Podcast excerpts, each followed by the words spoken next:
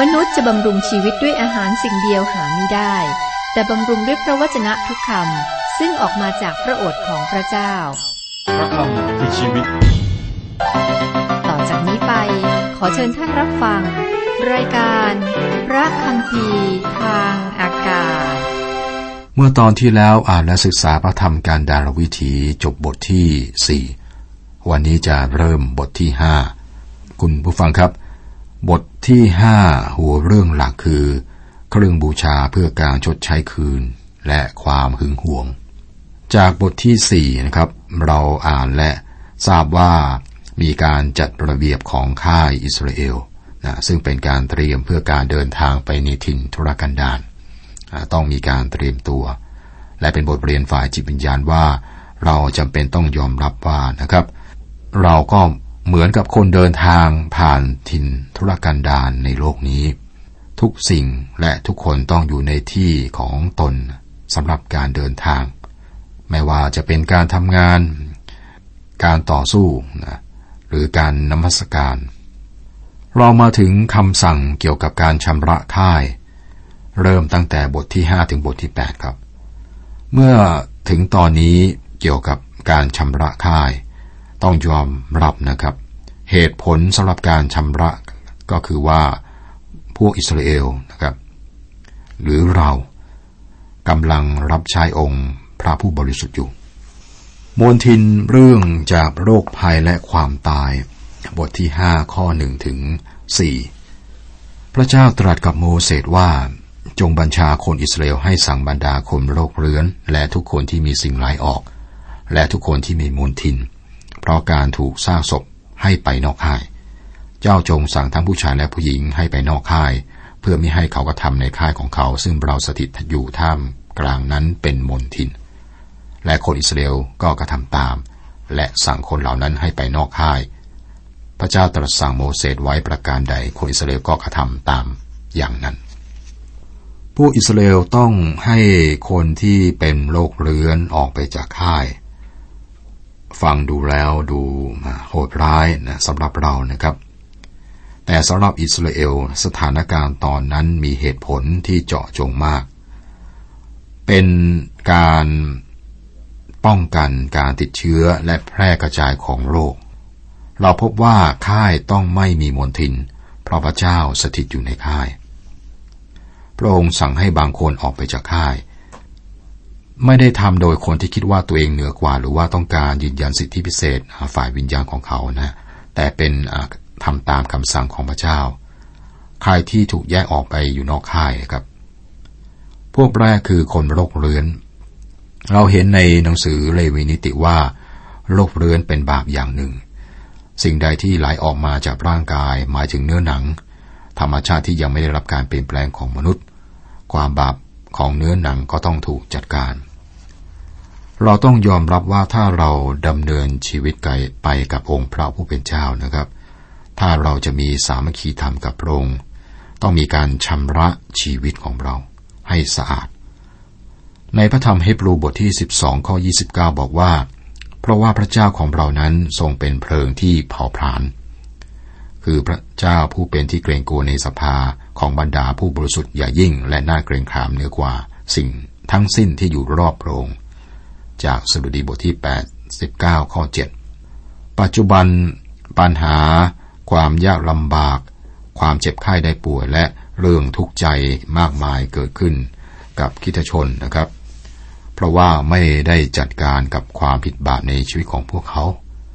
ในคริสจักรก็มีการปิดตาต่อความบาปในชีวิตของสมาชิก ในอิสราเอลนะครับ บางคนต้องถูกขับไปอยู่นอกค่าย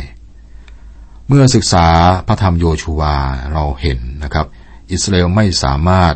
ชนะในการศึกที่เมืองอายเพราะว่าอาคารได้ทำบาปและปกปิดไว้ครับ สิ่งเหล่านี้ต้องถูกนำออกมาเปิดเผยและจัดการก่อนที่จะมีชัยชนะ เชื่อว่าจะมีการฟื้นฟูด้านจิตวิญญาณนะในสมัยนี้ เป็นการฟื้นฟูนะครับ ถ้านักเทศผู้นำคริสเตียน กูสอนพระกัมภีร์ผู้นำเพลงและนักร้องได้จัดการกับความบาปในชีวิตของพวกเขา ความบาปของเนื้อหนังเนี่ยเป็นเหมือนโรคเรื้อนฝ่ายจิตวิญญาณ พระเจ้าไม่อวยพรกับจนกว่าบาปนั้นจะถูกจัดการ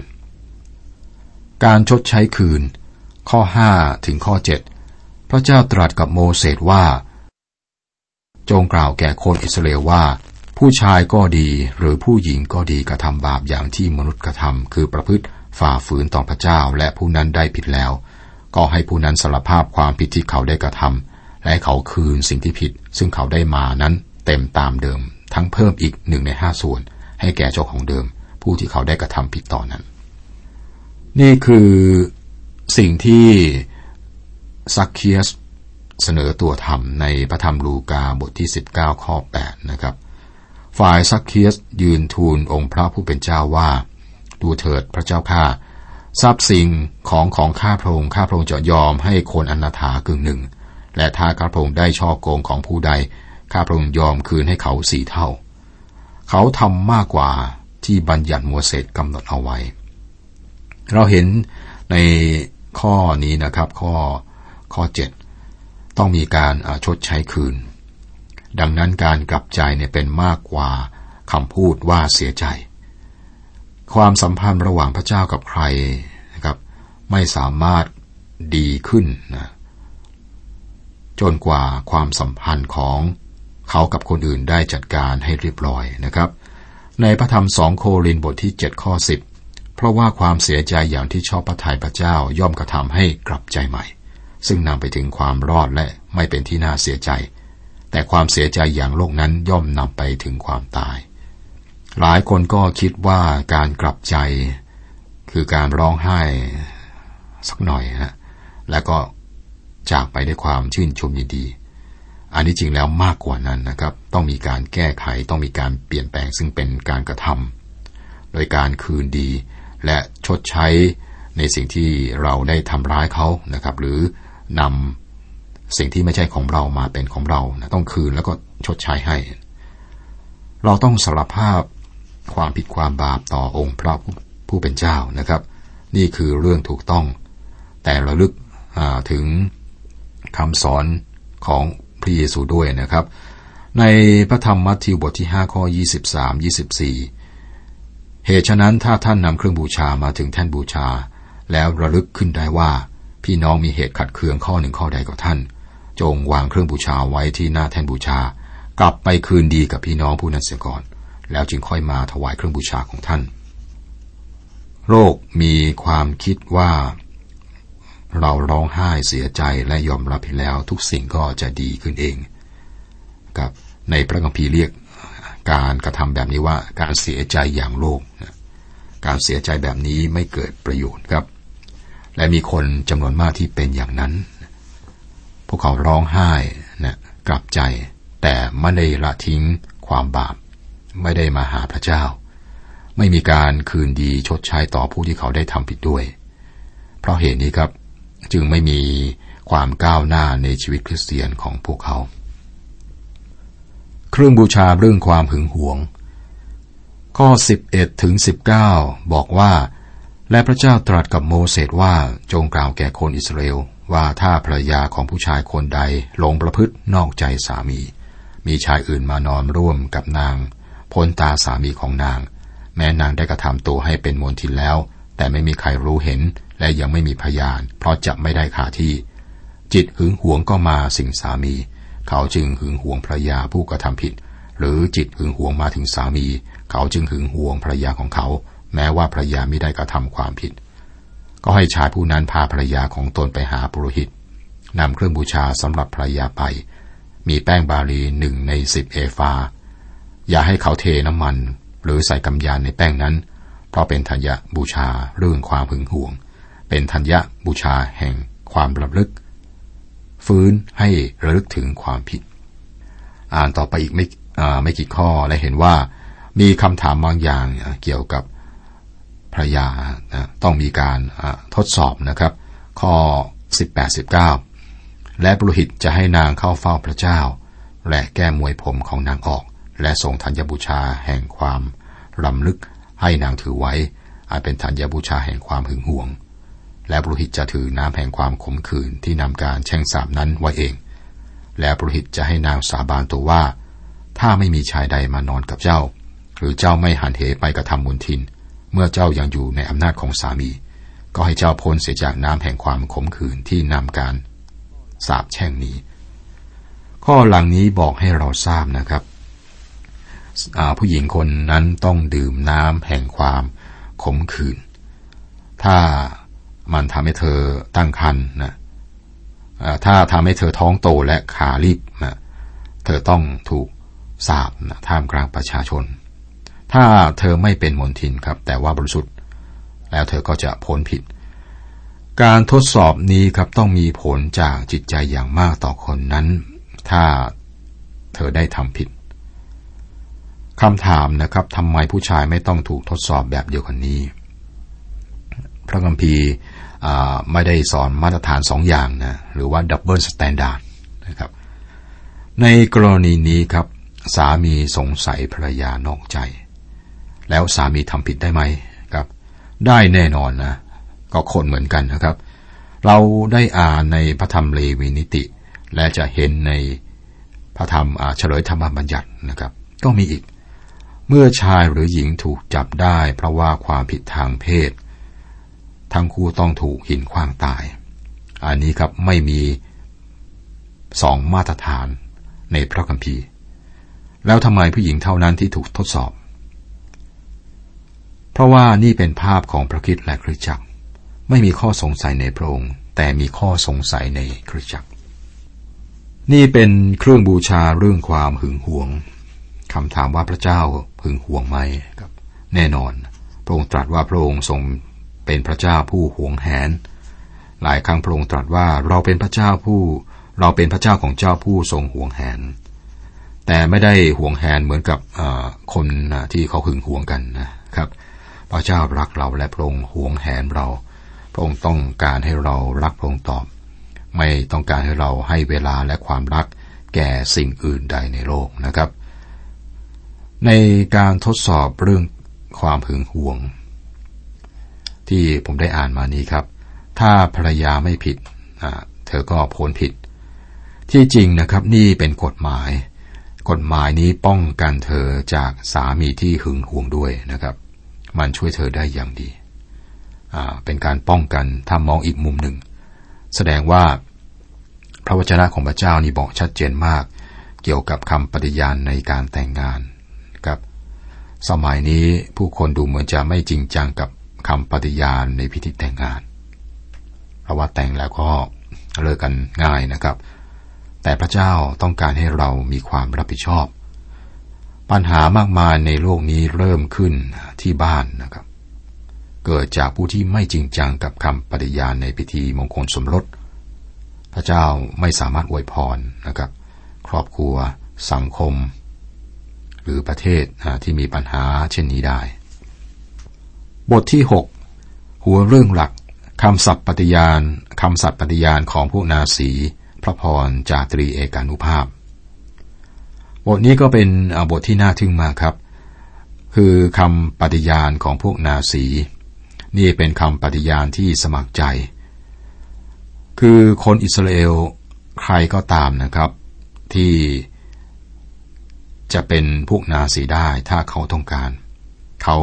สามารถทำสัตว์ปฏิญาณเป็นระยะเวลาหนึ่ง หรือว่าตลอดชีวิตก็ได้ พระเจ้าไม่ได้สั่งให้เขาทำนะครับ อันนี้มาจากความสมัครใจทั้งสิ้น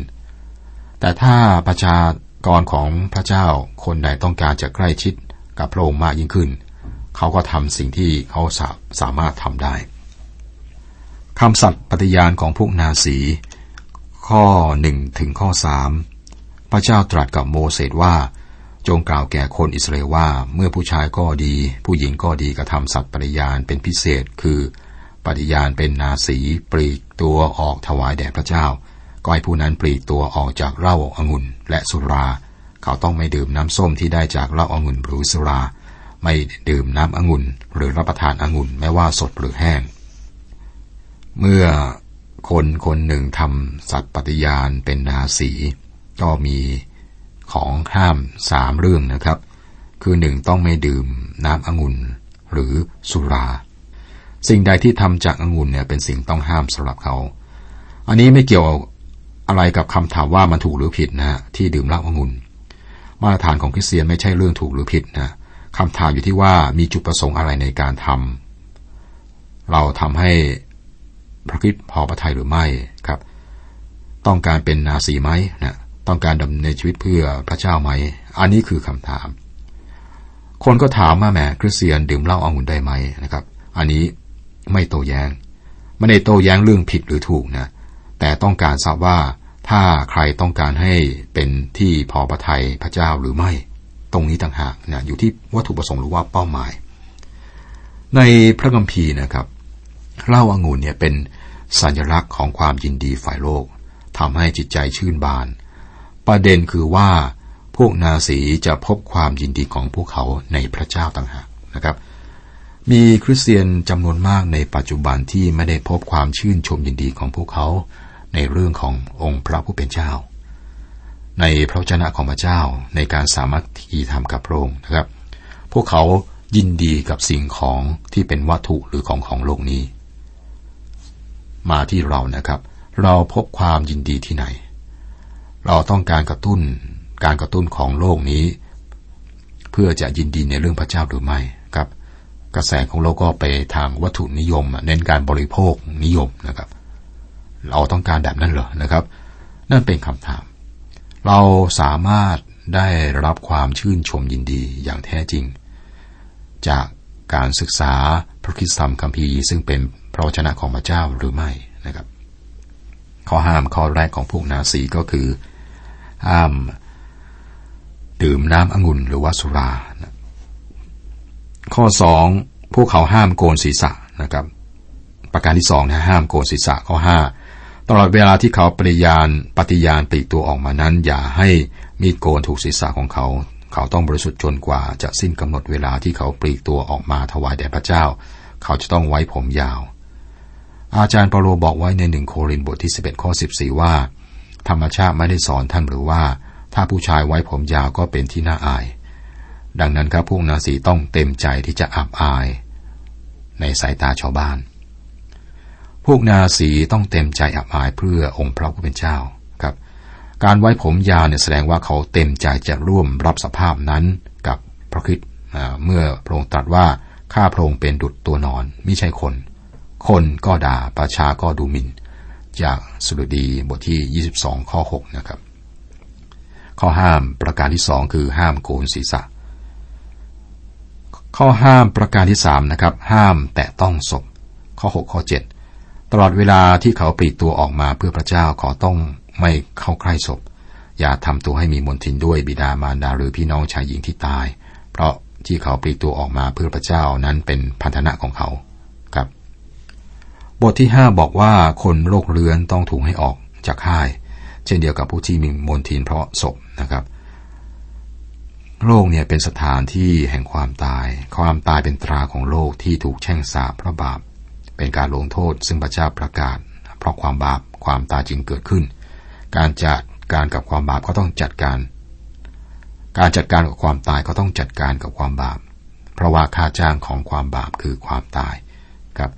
พวกนาสีต้องไม่แตะต้องศพ ต้องแยกตัวออกจากโลก วิถีชีวิตของโลก พระเจ้าต้องเป็นหนึ่งในชีวิตของเขานะครับ องค์พี่เยซูบอกว่าผู้ใดที่รักบิดามารดายิ่งกว่าเราก็ไม่มีค่าควรกับเรา และผู้ใดรักบุตรชายหญิงยิ่งกว่ารักเราผู้นั้นก็ไม่มีค่าควรกับเรา จากพระธรรมมัทธิวบทที่ 10ข้อ37 อันนี้ไม่ได้สอนว่าให้เกลียดพ่อเกลียดแม่นะฮะไม่เอาใครเลยไม่ใช่อย่างนั้นนะครับ แต่มีความหมายที่ลึกในด้านจิตวิญญาณแสวงหาสัจธรรมของชีวิตนะครับ